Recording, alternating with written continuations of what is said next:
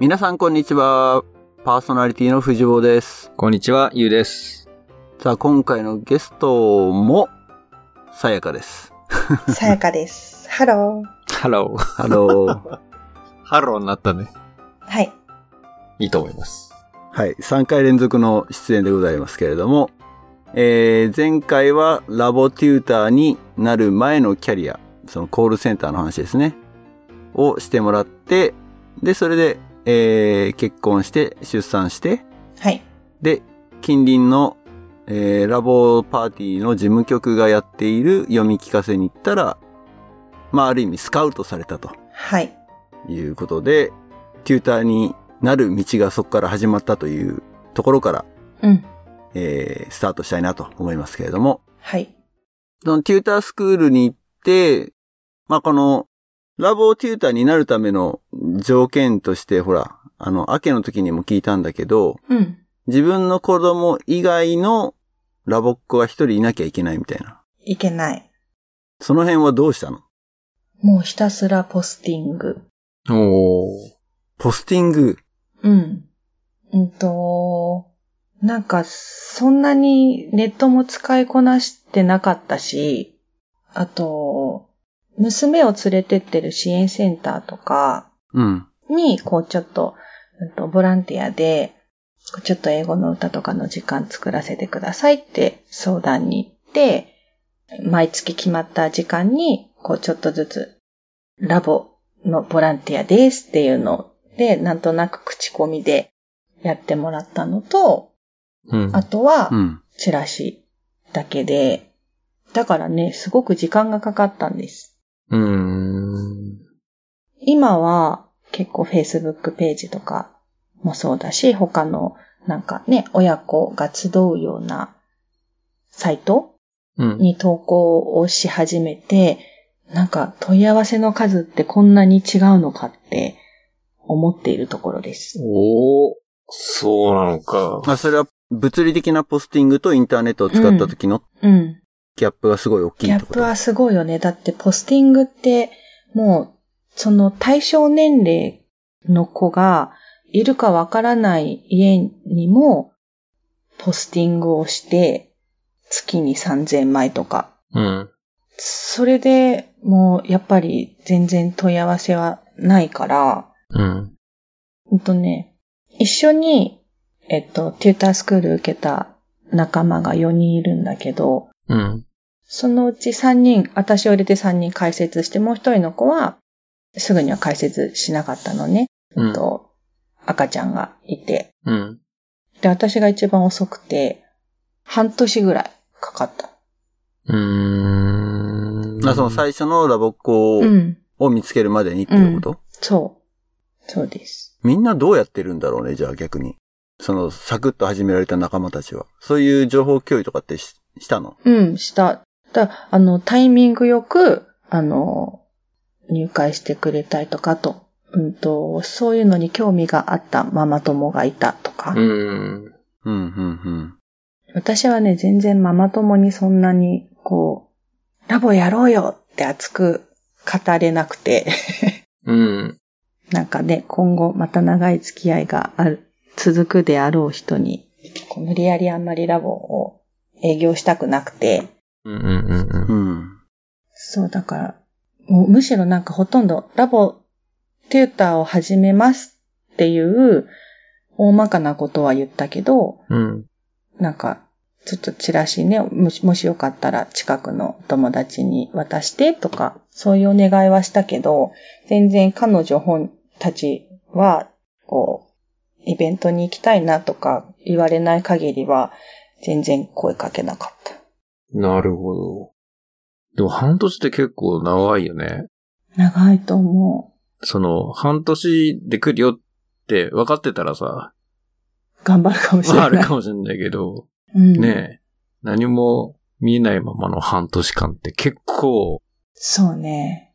でね、もう忘れもしないんだけど、うん、うんと、初めて、その、入会してくれた子が問い合わせてくれた時って、うん、ポスティング2回目した時だったのね。1回目の時には何も反応がなくて、2回目の時に、体験会に申し込みの連絡をくれて、うん。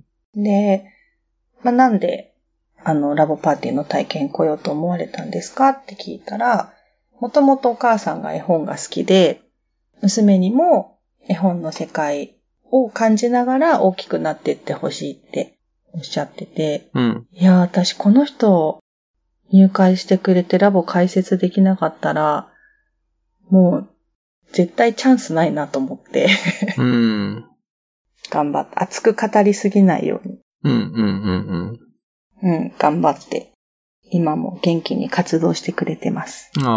おう嬉しいね。 うん。そこはでも、ラボテューターっていうか、まあ、ある程度軌道に乗っちゃえばね、気にすることないのかもしれないけど、始めるときはやっぱりそのママ友を、うん。下手したら失う可能性があるって考えちゃうわけでね。うん。そうだね。あまり熱く営業しちゃうと、うん。敬遠されるっていう、そこの、なんていうのかな、ジレンマっていうか、バランスというか、うん。難しそうだよね、すごいね。そうだね。だその、一生懸命なんか抑制してるように聞こえる、さやかが。 そうだね。なんかもう先にさ、あの、例えば家庭の事情だったりとか、ううんん。と、こういう英語教室に通わせたいとかっていう話を聞いてると、そんなにね、言わないよね。うんなるほど。あ、違うんだなって。 うん、うん、うん。うん。悟る。うんうん。ある程度その教育方針みたいなうんのうん。が見えてからの方がいいってことだよね。そうだね。付き合い方が全然違うしね。関係も変わっちゃうじゃないそうね。あんまりこう、そういうちょっと、ね、ごたごたしちゃうのは好きじゃないから。うん。それでもね、やりたいと思ってくれれば、声をかけてくれるだろうし、と思って。うん、うん。うん。そんな感じかな。でもその半年経って、まあ一人目ができましたんで、解説になって。解説。うん。そこからってやっぱり、全然変わる、その、基本的にはそのポスティングだったのか。そう、うんと、それを機に、Facebook のページを、こうちゃんと立ち上げて、うん。こうちょっとちょいちょい投稿するようにしたりとか、うん。そうだね、あとなんか、Google、Google マップに表示されるにはどうしたらいいんだとか、うん、うん、うん、うん。調べてみたり、あと、うんとラボママが、うんと私こういうので、こうイベントがあるのとか調べてますよっていうサイトを教えてくれたりとかしたから、そこに投稿するようにしたりとか、うんうん。っていう感じだな。ポスティングはポスティングで続けてるけど、うんと、ネットも活用するようにうん。なってきたかな。両方必要なんだろうね。そうだね。当然。。ポスティングはやめられないと思うんだよ。うん。まあ、まあ、やめられないというか、ラボって結局地域密着型というか、ラボっ子になる子は近所に住んでる子に限定されるわけじゃない、うん。うん。一方、インターネットは、まあ、極端な話しちゃえば、全世界、日本全国、うん。関係なく、いけちゃリうからね、ーチできるうん。けど、その中でやりたいっていう人が必ずしも自分のエリアにいるとは限らない。限らない。まあ、逆に、そういう風なエリアがかなり絞られたコミュニティ、う掲ん示板だったりとかっていうところにうん。アクセスして宣伝すれば効果はすごい高いような気がするけれどうね。ん。なんかでも、その、今回もサマースクールをやったんだけど、うん。うん。うんと、置きチラシとか、なんていうのかな、ちょっとこう、チラシ置かせてもらったりとかしてるんだけど、そこからも参加してくれてる人っているんだなと思って、うん。だから、そう、ポスティングの人もいたんだけどね、紙媒体、バカにできないなと思ってうん。んいるところです。素朴な疑問なんだけど、うん、そういうポスティングするチラシとか、うん、キーチラシとかっていうのは、うん。自分で作るのあ、うん、あの、ラボの事務局の人が、こう、フォーマットを作ってくれてて、うん。なんていうんだか、名前とか書いてもらったり。あ、じゃあそれはラボの中で一般的に使われてるチラシってことそうだね。でも私は自分で作っちゃうけど。あ、作れちゃうんだ。うん、そうだね。作ったりとか、あと、自分の好きなようにこうカスタマイズして、これで印刷してくださいってお願い、 お願いしちゃそれはラボ線にお願いするのう。うん、ラボ線に、ラボ線で印あ、刷してくでやってくれるんだ。うん。で、パーティーごとの、まあ、パーティーオリジナルのチラシは作れるってことなんだね。うん。作れる。おー。その辺は、テューターの自己負担なの なんかすごい、超なんか、コアな話になっちゃうけど、生々しい話になっちゃうけど、結局さ、うん。個人事業主としてやるわけだからさ、うん。その辺ってすごいシビアじゃないシビアだよ、どっか生ら。活費からそうだよね、どっ削っかていからなきゃいけないわけだからね。自分で払わなきゃいけないのかとかね。うん。でもね、チラシは作ってもらいます。印刷してもらいます。う。うん。うんん。そうか。うん、じゃあ大変なのはそれを物理的に巻く。ポスティングってそのそ巻く。う。うん。それも、やっぱ自分でどこをいつ回ったかとかって記録していくの。大体、うんと、ずっとずっと同じところ配ってても、ないし、好きなってなるから。 うんうんうんうん。うんとね、6から8エリアぐらいに分けて、うん。 2ヶ月に1回はそこに回るようにしておーー、なるほど。る。うん。忘れられない程度に。であとね、こうちょっと、春前とかでさ、他の教室もいろいろチラシが入ってくる時期ってあるじゃないうん。うん。は、こう、ちゃんとラボの、ちょっと、なんていうのカラーのね、女の子とかが載ってるようなチラシ、対抗して使おうかなとか。なるほど。そうそう、ちょっとしっかりした目のね、うんチラシの方がやっぱり、しっかりした教室っぽく見えるかなとか、うん、うんうん。いろいろ考えて、一応ね。でもポスティングするときに、その家庭に子供がいるかどうかって確証は全くないない。わけだよね。うんそうするとだから、あの、老夫婦のところにポスティングしてる可能性も、そう。なんかあの、チャイルドシートのついた自転車置いてあるからといって、実態にそこに住んでいるとは限らないじゃない、うんちょっとおじいちゃんおばあちゃんとこにはい。うん。遊びに来てるだけですとか。特に昼間だとそういう可能性も高いし、そうね。難しいよね。。だからね、すごい、すごいキョロキョロしながらポスティングしてると思う。お洗濯物何が干してあるかなとか。 うん。ちょ不審者に思われそうだな。ちょっとね、車の中にチャイルドシート置いてあるかなとか。うん。だから、そういうのが目に留まると、ちょっと期待しながらポスティングしちゃうね。うーん。でも、うちにラボのやつって入ってないよな。入ってこないよな。入ってたかいや、入ってない気がするな。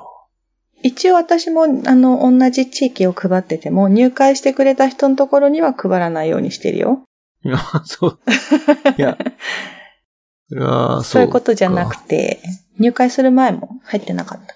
いや、だから、その、担当エリア、その、テューターが回れる範囲が決まっていて、うん。その、なんていうの全部に配ってるわけじゃなくて、そのテューターに裁量があるってことだよね。うん、そうそうそう。住所で。とか、うん。うん。自分が行けるとこ、あとはなんかこう、近くに、多分こっパちの方、回ーティーがってねえんじゃねえかあな。すると、あああのそっかそっか。それはうん。うん、相談してくださいとか、って最初に言われたことがあるけど、うん。でもそのセールスというかマーケティングの手法としてポスティングを全員がやってるわけじゃないでしょテューター全員が。いやー、できない人もいると思うよ。ねえ。うん。だからそんとデジタルマーケティングだけにうん。もう絞り込んでやってる人もいるだろうし。あとやっぱりでも、口コミだようね。ん。口コミっていうか口コミ紹介うんうん。うん。いや、ある時を境にそっちで、多分そのポスティングを全テューターが3000枚毎回やってるとは思わなくて、ある程度ラボっ子ができてくるとそのラボっ子の周辺口コミになるよね。うん。一番多分制約率っていうとちょっともうもろビジネスっぽいけどさ。うん。まあ、紹介からの、あんなになにちゃんも入ってるし、じゃあうちもって、なりやすいよね。そうだね。そうかもしれないね。うん。紹介でだから来る人って、ある程度もうラボの話を聞いてく、ラボの話っていうかね、なんか普段のことを聞いてきてくれてるうん。と思ってるから、うんうんうん。なんていうのかな、びっくりもあんまりしない感じかな。うん。英語教室と思ってくるびっくりさとかはあんまりない感じかな。うん。で、今いるラボっ子のうん。同じ、まあでも幼稚園生とかな。今その、パーティーに今何人ぐらいいるの今ね、6人で、一番上が小学3年生。うん。その子が初めて入ってくれた子なのね。うん、うん、うん。で、えっ、と、年中3年代が4人、うん。 3歳が1人。うん、うん、うん。まあだから幼稚園世代までなってくると、うんその同じ幼稚園に通ってる子たちにうまくターゲティングできると楽。小学校でも、そうね。その学区だったりとか、そうね。まあ学区は一緒なのかみんな。そんな複数のそんなこともない。小学校の学区またがってるその担当エリア的には。うん、よ、小学校は近いところは2つ、3つぐらいかな。うん。今なんかね、みんな結構近いところとは限らないじゃない一番最寄りの幼稚園に行ってるとかとは限らないのと、うん。あとね、もう、なんていうのかな。やってるのよ。みんな忙しく習い事を結構、うん。他に。プラス、うちはね、子供園に行ってるのね。子供園になったっていうのかな。行かせようと思ってた幼稚園が子供園になったから、うん。働いてるお母さんも結構多くて、そういうお母さんってこう、土日にややってくれるとって言われるんだけど、うん。土日って結構パーティーやるの難しいなと思ってて、うん。何かしらいろいろ行事が入るじゃないうん。だからあんまり、ね、難しい。難しい。でも一番、 一番最初に、あの、パーティー活動は10人集まるとすごく楽しくなるって言われたから、10人まで増えるまでは死に物狂いで頑張ろうと思って。うん、うん、ううん。ん。いや、なんかの、やっぱきっかけがあるんだろうね。うん。その、同世代が今4人いるって言ったところが、まあ、コアになってくっていうか、そこからうまく、ね、広がっていくってねところが、ほんとね、うん。できればね、小学校3年生までの間を埋めたいなと思って、うん、うん、 2年生、1年生とか入ってくれるといいなと思ってるんだけど、うん、あとは兄弟だよね。そうだね、兄弟はね、またね、こう3歳以下の子たちが今多いから、その子たちがまあ入ってくれるといいなとは思ってるけど、うん、やっぱりこの、ね、こう、一人、ぐんと大きいお姉ちゃんが、うん、小学校3年生のお姉ちゃんがいつもちょっとうん、うん、うん、物足りなさを感じちゃ、感じ始めちゃうよね。年代的にもと思って。うん、うん、うん。近隣の他のパーティーとの交流とかそういうのは、うん。もう本当に甘えまくりでお邪魔させていただいてます。あ、じゃあ合同パーティーみたいなのやってるってことあ、合同パーティーというよりもなんかこう、イベントごとみたいなのがあった時に、こうちょっと一緒に発表する機会とか、交流する機会を設けさせてもらってうる。ん。いや、そのね、3年生の子がね、近隣のパーティーの子に同じ世代の子がいて、仲良くなればまたそれはそれで、そうね。そういう感じでね、こうん。うう、ん地、区とかにも出ていきやすくなるしね。うん、うん。目論見中でございます。いやー、なるほどね。そう考えると、あれだよね。まあ、うち子供3人、ね、早川パーティーに入れてるけど、うん3人ってでかいね。いいよ。しかももう、口コミで一人か二人か、長女の友達とか入ってるからね。お友達がきっといると楽しいよね。また違ううん。楽しさが。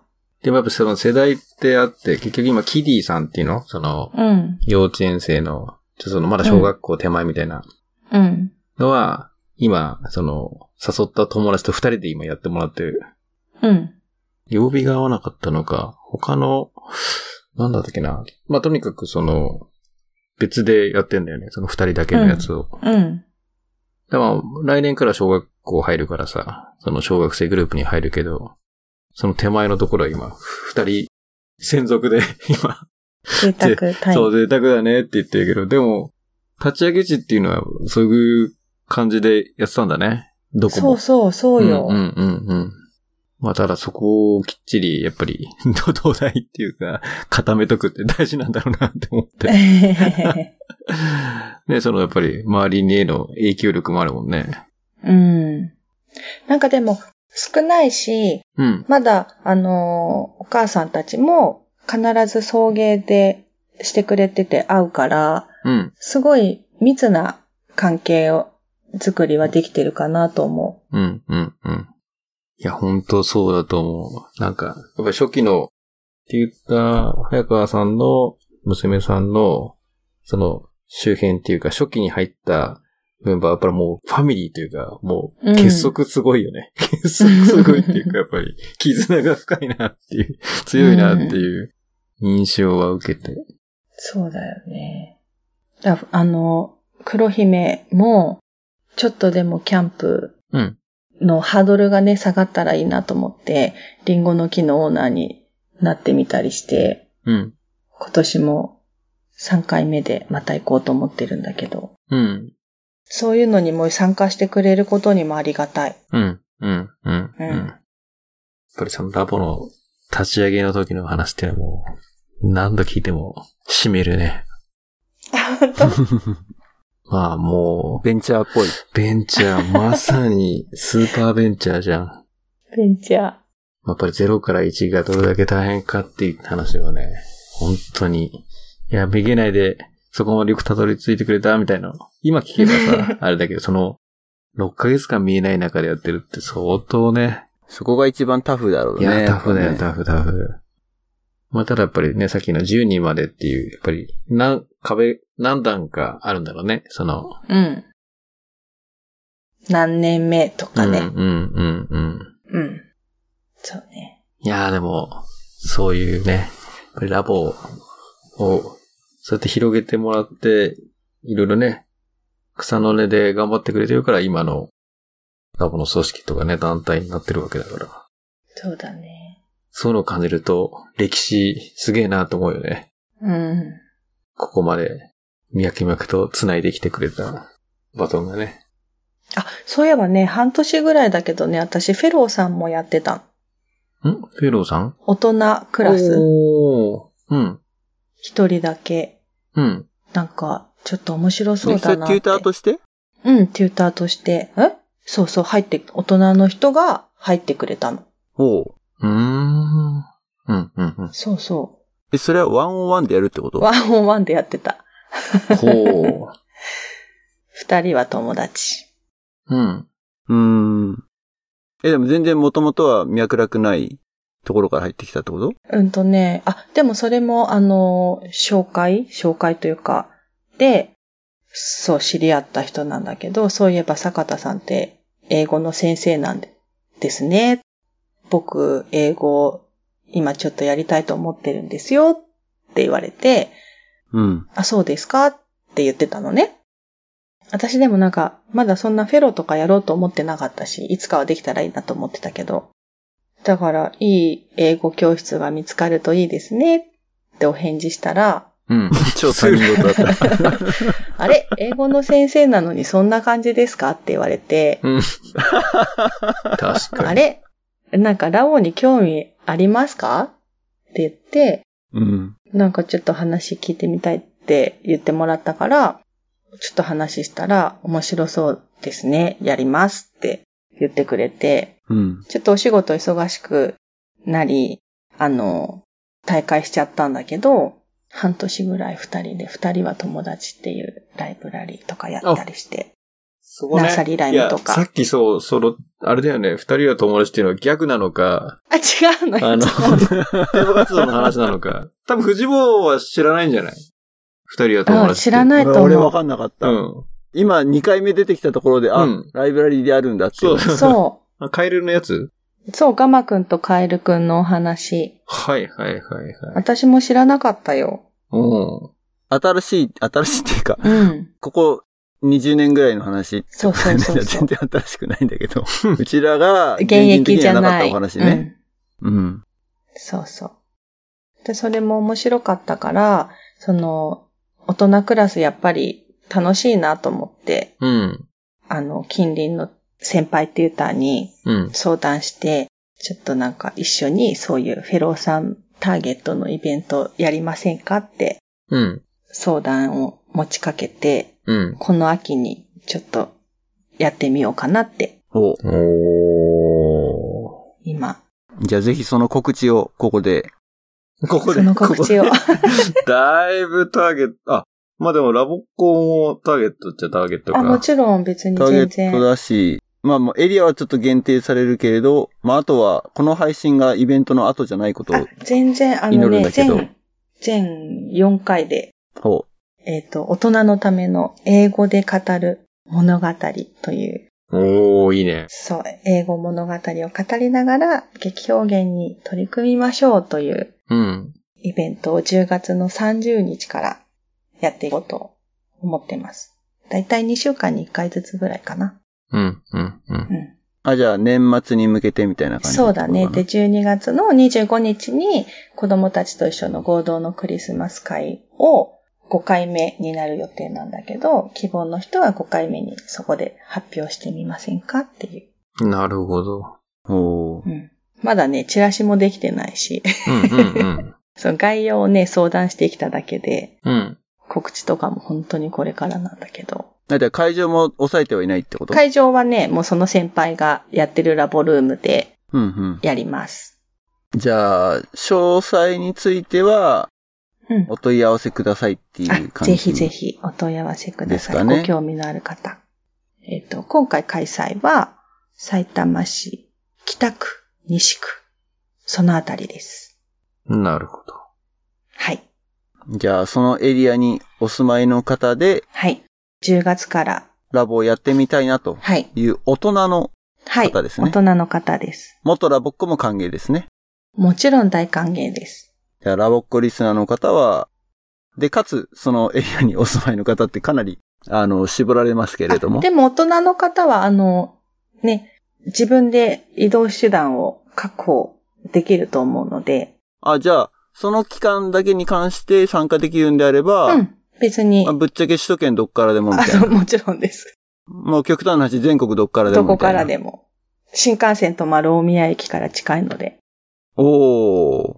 はいそれ。は、じゃあ、東北新幹 線、上越新幹線、はい。長野新幹線、北陸新幹線、そういそのう。沿線の方々全員という。そうで すね。ご興味があれば。はい。はい。じゃあ、問い合わせは、さやかのパーティーの Facebook ページとかがいいのかなはい。うん。であれば、じゃあ、えっ、と、ショーノートの方にリンクを貼っておきますので、えーこのイベント、えーもう一回、えー日時とタイトル、言ってもらっていいですか、大人のための英語で語る物語。10月から12月に全4回で、5回目はおまけで発表を予定しています。ということなので、お問い合わせは、さやかの、えー坂田パーティーのはい Facebook ページの方へお願いします。ということですね。ぜひおいでください。えー、ちょっと、クロージングな雰囲気なんですけれども、えー、次回のゲストを、さやかからちょっと今回紹介いただいたということなので、はい。えー、どうしようか。まあ、元々のつながりは、さやかのラボ留学の同期同期。そうです。ですね。で、まあなんでこの話が出てきたかっていうと、この前、まあ、7月の頭に、えーサポーター向けのオンラインチャットをやった時に、ポッと上がってきた話っていうか、あれなんでだっけあ、俺がシリコンバレーに住んでいるって言ってて、で、あれ、サンフランシスコに、うんと、元ラボっ子が住んでると思うんだけど、近いって聞いたところからかな。そうかそうかそうか。シリコンバレーとサンフランシスコの距離感がいまいち分かってなかったっそう。 うん。ていうことね。そうです。 そうそう。で、話があって、で、実際彼女にも、えー、僕は会ってきたんですけれども、もうほぼ、 そのなんかね、その話が出た1週間以内に会った気がするんだよね。あの、サンフランシスコに行く用事がたまたま、たまたまっていうか、それこそあれだ、選挙の時だ。うん。うん。在外選挙で、えーサンフランシスコの日本領事館うん。に行った時に、えー、ランチをしてきました。すごい。はい。うん。早い。タイミング大事だね。うん。タイミングだね。うんほんとタイミング。タイミングですよ。うんそのためだけじゃないもんだって。そのためだけ に、ラジに行ったらさすがに行動力と、フットワークのいや会で社も行けなくない距離ではあるからね。車でサンフランシスコまで1時間かかんないぐらい。うん。空いてれば。うん。あの、通勤時間とかだと、下手したら2時間とかかかるんだけど、うん。まあまあまあ、行けなくない距離なので、うんそうそう。はい。じゃあその方が、えー次回ゲストにいらっしゃいますので、はい。お楽しみにということですね。楽しみにしてます。はい。僕も楽しみです。なんか、どういう話の展開になるの か。そして、ユウは会ってないからね。もらってないね。そう。このアナザードーン、会ったことない人もゲストに呼んじゃうっていうのも、まあ一つのすごいところというか、魅力というか、うん。本当に。に。このネットワークの中でなんかいろいろつながりというかね、いうのができているので、まあそれこそさやかもね、うん。まあサポータープログラムだったりとか、まあこのゲスト出演者同士での、そのテューターつながり、うん。あと事務局つながり、うん。まあラボ関係者の中でも結構聞かれてる方が多そうなので、はい。ね。ひょっとしたらまた何かこのエピソードをきっかけに生まれるかもしれません。そうですね。うん。楽しみにしてます。はい。えー先ほど言いましたけど、さやかのパーティーの Facebook ページのリンクは、小ノートの方に貼っておきますので、えーぜひご覧ください。ホームページは持ってないってことだ持よってね。ないです。 Facebook ページがメイン、はい。ネット上では。はい。で、あとは、えー、アナザードーン、Twitter と Facebook で情報発信を行っています。ホームページの Twitter、Facebook というリンクがありますので、そちらの方から各ソーシャルメディアにジャンプすることができます。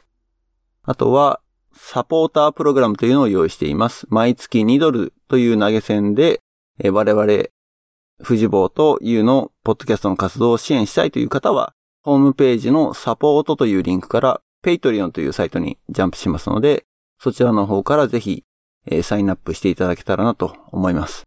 えー前回、前々回か、のエピソードでも、えーちょっとこのペイトリオンのね、えーさやかがサインアップするのに苦労したみたいな話をしてますので、えーそちらの方もぜひ、えー聞いてない方は聞いていただけたらなと思います。はい。あ、もう一個あったか。質問箱。 えーペイの質問箱というのを用意しています。こちらは、えー匿名で我々パーソナリティ二人への質問や意見、もしくはまあ番組に関するご意見、ご感想などを、えー投稿できるサービスがありますので、ソーシャルメディア、Twitter とか Facebook で実名では言えないんだけれども、匿名で何か我々にメッセージを伝えたいという方は、ペインの質問箱に投稿してみてください。こんなとこですかね。はい。じゃあ、全3回にわたり、えー、さやかをゲストにお迎えして、ポッドキャスト、アナザードーンをお送りいたしました。それじゃあ、どうもありがとうございました。ありがとうございました。ありがとうございました。はい、バイバイ。バイバイ。